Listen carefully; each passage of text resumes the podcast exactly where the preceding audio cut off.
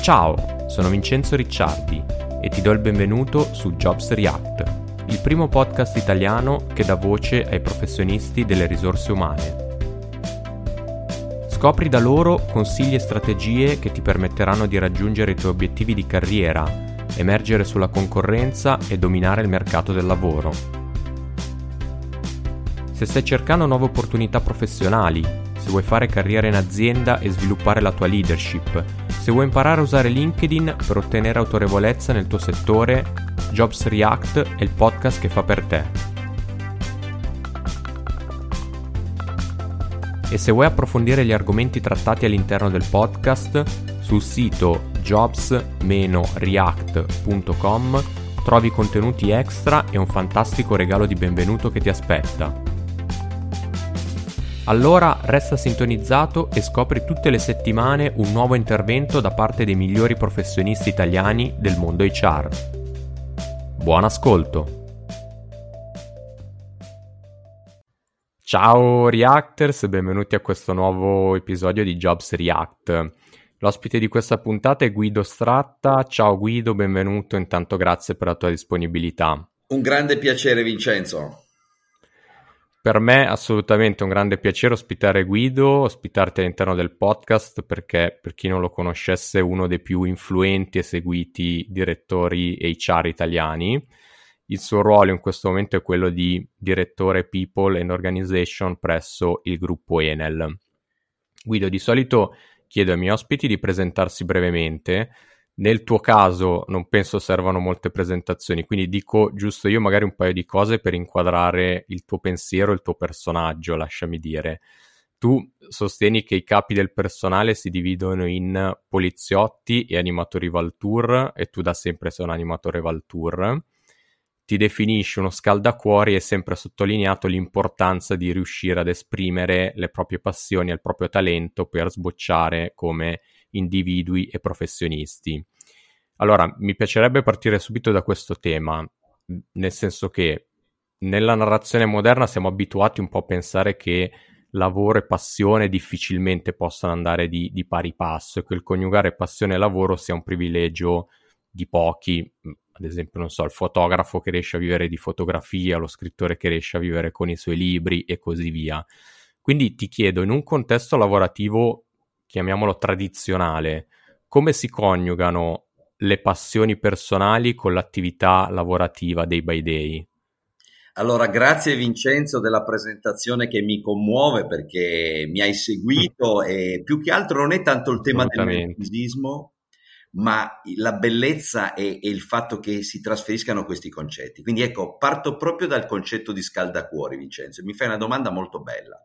Allora, il tema di conciliare lavoro e passioni anche nelle organizzazioni più tradizionali è un tema legato alla capacità di navigare nel tempo verso questa meta.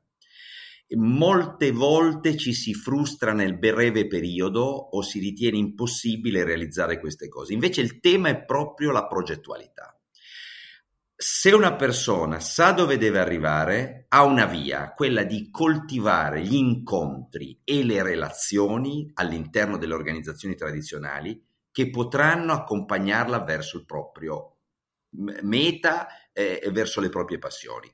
Molte volte ci si ferma perché si dice sono in un reparto tradizionale, ho un capo tradizionale, ho bisogno di lavorare. Ecco, questo è vero, ma la bravura è quella di dire tutto ciò premesso, senza lamentarmi e senza battermi, cosa posso fare dentro e fuori di un'organizzazione per arrivare alla mia meta. Ecco, quindi Vincenzo il tema è la navigazione, accompagnarsi in attesa di esprimere le proprie passioni alle persone che le vanno a rinforzare.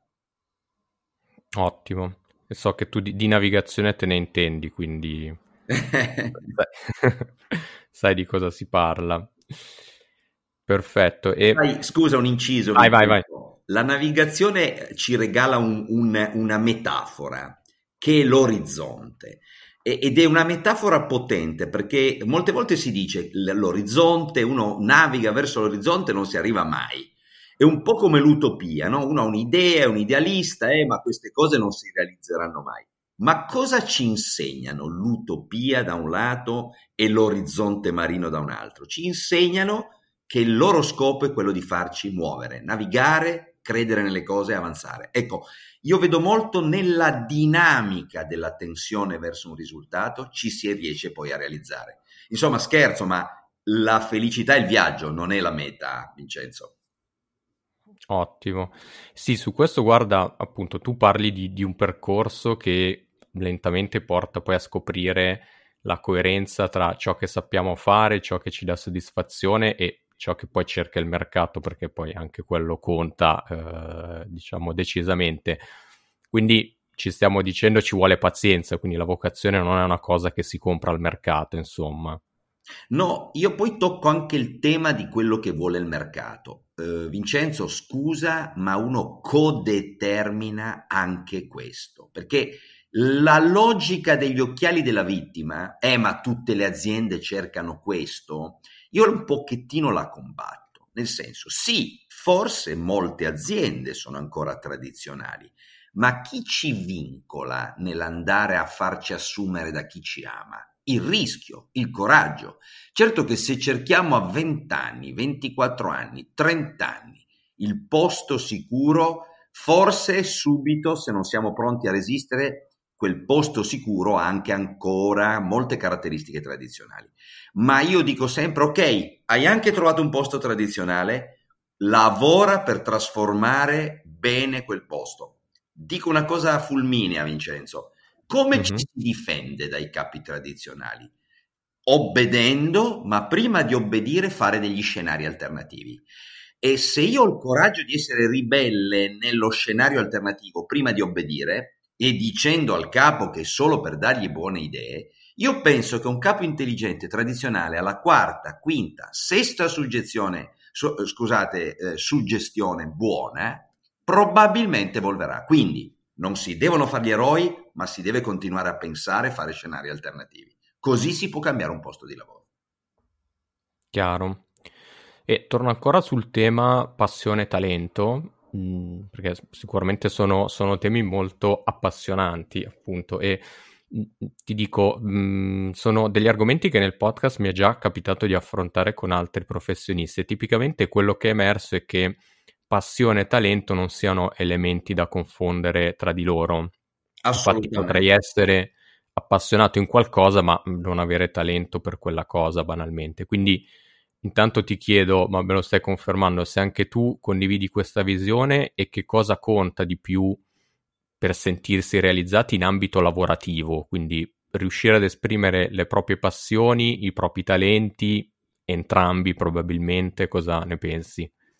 Allora, è un discrimine molto fine perché alcune personalità eh, rimuovono i talenti che non amano. Quindi è giusta la discussione teorica. Io posso essere bravissimo eh, naturalmente a camminare e, e, andare in montagna, ma in realtà sono un apneista. Ecco, il discorso di dire mh, mm, come l'individuo il talento, che non è una passione, lo esprima, guarda, su questo Vincenzo sono molto perplesso, perché eh, mm.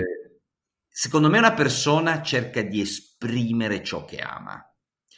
E quindi, fatto eh, il discorso teorico, e quindi ti dico sì, lo condivido se lo leggessi, se guardo le mie esperienze, le persone si portano dove eh, amano essere e quelle che non si portano dove amano essere si lamentano, ma in realtà amano lamentarsi. Sono un provocatore.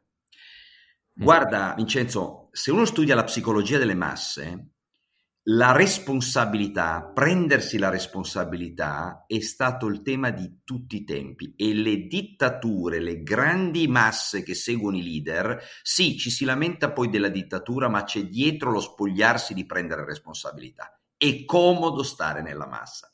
Esco da questa metafora filosofica storica e dico, forse anche qui, secondo me, ti do un dispiacere, sto nella minoranza, sono un animatore Valtour, per me i talenti si esprimono se c'è passione. Se no, sono espressioni di un unicum che poi la persona non allena. È molto difficile allenare una cosa che non ami E dato che il talento, come diciamo, gesto istintivo del fare meglio le cose rispetto agli altri, se non è allenato affievolisce, allora te la correggo dicendo può essere, ma poi la persona non allenerebbe quel talento che sfiorirebbe. Chiarissimo. Ottimo, sì, sì, bella come, come visione. E ne parlavi prima mm, mm, su, sui temi, sulle cose che infiammano le, le, le persone, no? È un altro dei, dei temi che ricorrono nei, nei, tuoi interventi. Tu appunto sostieni che quello che ci fa infiammare sono i desideri e gli incontri. Io penso che oltre agli incontri anche gli addii e rifiuti possono portare delle scintille utili. Tu cosa ne pensi da, da questo punto di vista? Hai molto ragione, Vincenzo, perché negli addii e nei rifiuti ecco che dovrebbe ricomparire un orizzonte marino per la prossima mappa e per la prossima eh, meta. Quindi hai ragione, anzi, se mi autorizzi, elaborerò qualcosa su questo tuo stimolo. L'addio e il rifiuto è qualcosa che tempra no- il nostro convincimento nel ripartire e fa crescere. Quindi assolutamente d'accordo Vincenzo è, mm, ed è un tema molto molto utile da abbinare al desiderio positivo. In realtà dopo un addio e un rifiuto dovrebbe partire il desiderio di una nuova meta.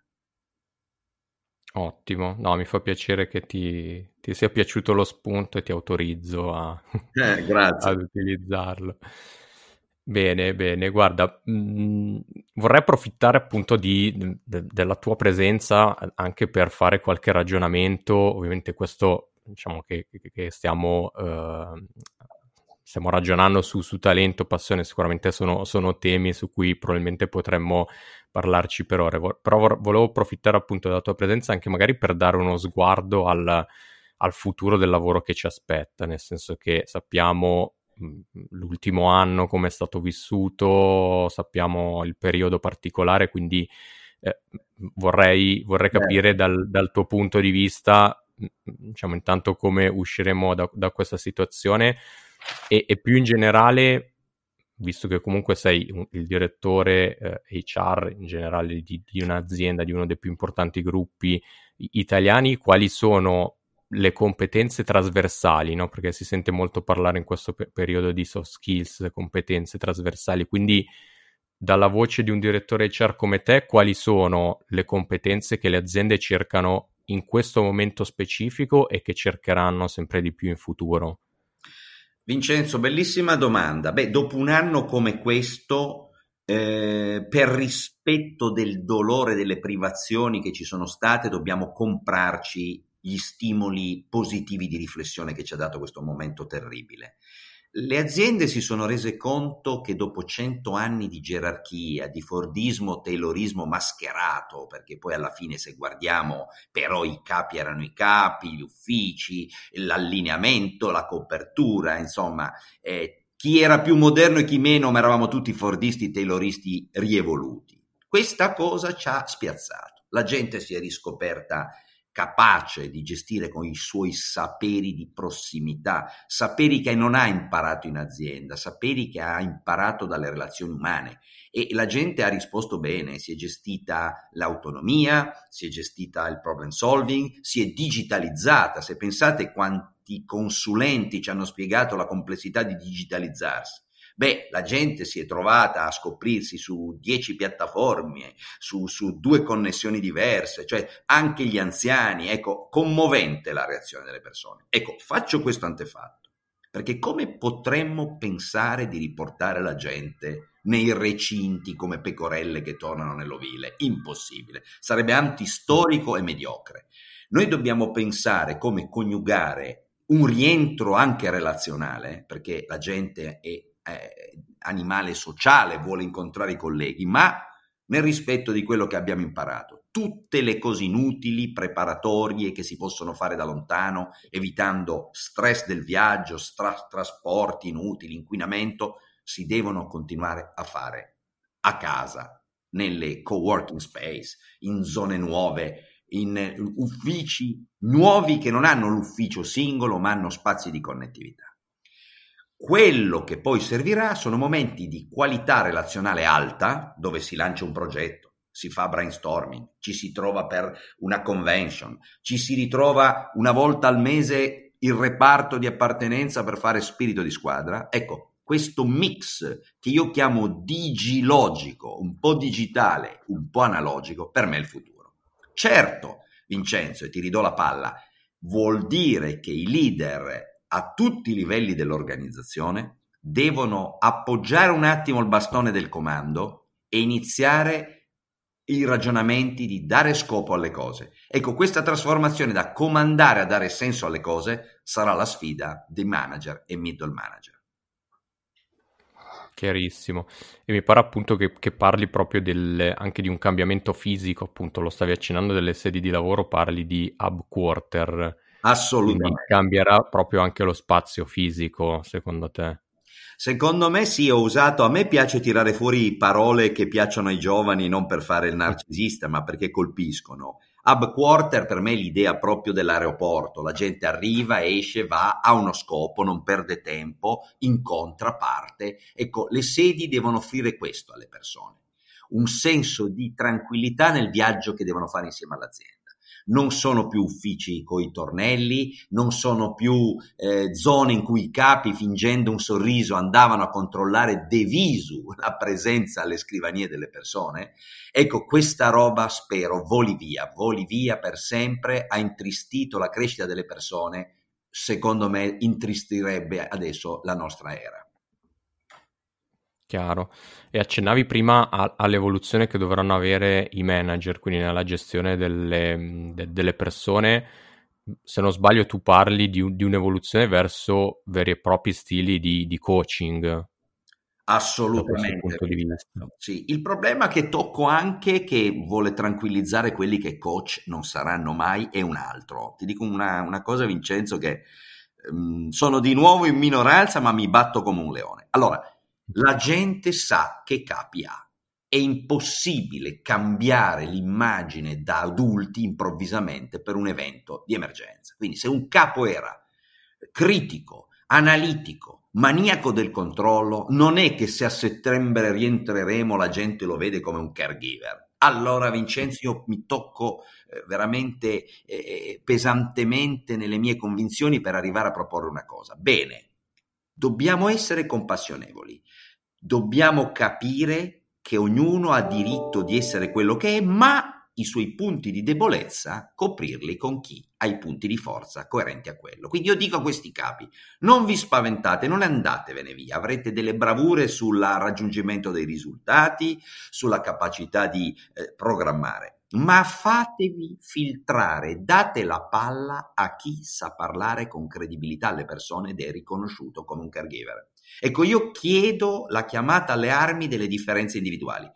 Tutti serviremo, smettiamola di guardarci sui punti di debolezza, mettiamoci insieme sui punti di forza che ci coprono. Quindi, capo gerarchico, ossessivo del controllo, rifletta un attimo e si faccia aiutare da un coach che troverà nella sua struttura, a cui delegherà il recupero emotivo. Ecco, questo gioco di umiltà do la palla a chi ha il punto di forza che serve e do delega, secondo me almeno questo deve essere la sfida del management. Chiarissimo.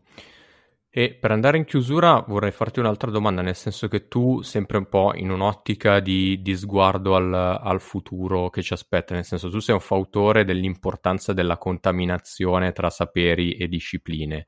Quindi sapersi muovere tra ambiti e discipline diverse sarà fondamentale. Eppure per tanti anni siamo andati avanti con il mito, forse un po' dello specialista. Quindi che consigli daresti a, a chi ha sempre magari seguito un approccio specialistico per contaminarsi e farsi trovare pronto per il futuro del lavoro che verrà? Allora, la lotta famosa di cultura verticale o chiamiamola conoscenza T, che è capace di spaziare orizzontalmente come la parte superiore della T e poi fa la profondità come il suo gambo. È una partita infinita. Io dico, non mm. facciamoci prendere dall'ansia, Vincenzo. Ognuno deve leggere il proprio cuore. Sono uno specialista? Bene. allora devo propormi all'impresa dicendo sono uno specialista, ma so lavorare con gli altri, non sono un autista nel mio specialismo. Quindi cosa deve fare uno specialista? Deve magari lavorare su quello che è la capacità di trasferire la propria verticalità agli altri in maniera più piacevole. Deve lavorare sullo storytelling, deve lavorare sull'empatia, deve lavorare sull'ascolto. Io dico che questa è la ricetta. Guardare la propria zona di competenza, capire a chi serve questa competenza e prospettare delle discipline utili a trasferirla. Quindi sono uno scienziato, lavoro per il farmaceutico, allora guardo il mio target di riferimento, non devo cambiare, sono uno scienziato, ma se dovrò parlare ad informatori scientifici, se dovrò parlare a medici, se dovrò parlare a manager, mi servirà qualcosa che allora studio. Ecco, io dico uscire dalla propria essenza guardando la propria essenza chi serve e studiando i bridge per trasferirla. Ottimo. Benissimo Guido, direi che siamo arrivati in chiusura della, della nostra chiacchierata. Ti, ti ringrazio Grazie, per il tempo che ci hai dato. Immagino per chi volesse approfondire questi temi che LinkedIn sia il tuo canale di, di, divulgazione principale, corretto? Assolutamente Vincenzo e dico veramente rispondo magari il giorno dopo, ma proprio coerentemente i miei pensieri sono connesso. Ottimo. Benissimo, grazie ancora Guido allora per la disponibilità e grazie a tutti i reactors all'ascolto che ci hanno seguito fin qui. Alla prossima, un saluto e ciao a tutti. Ciao a tutti e grazie veramente di essere con voi. Prima di concludere questo episodio ho ancora un'ultima cosa da dirti. Grazie per essere stato in ascolto fino alla fine. Se questo genere di contenuto ti piace, prima di andare via non dimenticarti di iscriverti al podcast così da non perdere nessun nuovo episodio. Trovi Jobs React sulla tua app di podcast preferita, Spotify, Apple Podcast o Google Podcast. E poi, se vuoi lasciare un commento alla puntata, cerca Jobs React su LinkedIn e su Facebook, segui il profilo e lascia il tuo commento. Infine ti chiedo di darmi una mano come un solo vero Reactor può fare se ascolti il podcast su iTunes, lascia una recensione, oppure condividi i profili social di Jobs React tra i tuoi amici e colleghi, per fare in modo che anche loro possano scoprire il podcast e beneficiare dei suoi contenuti. Grazie ancora e al prossimo episodio. Da Vince.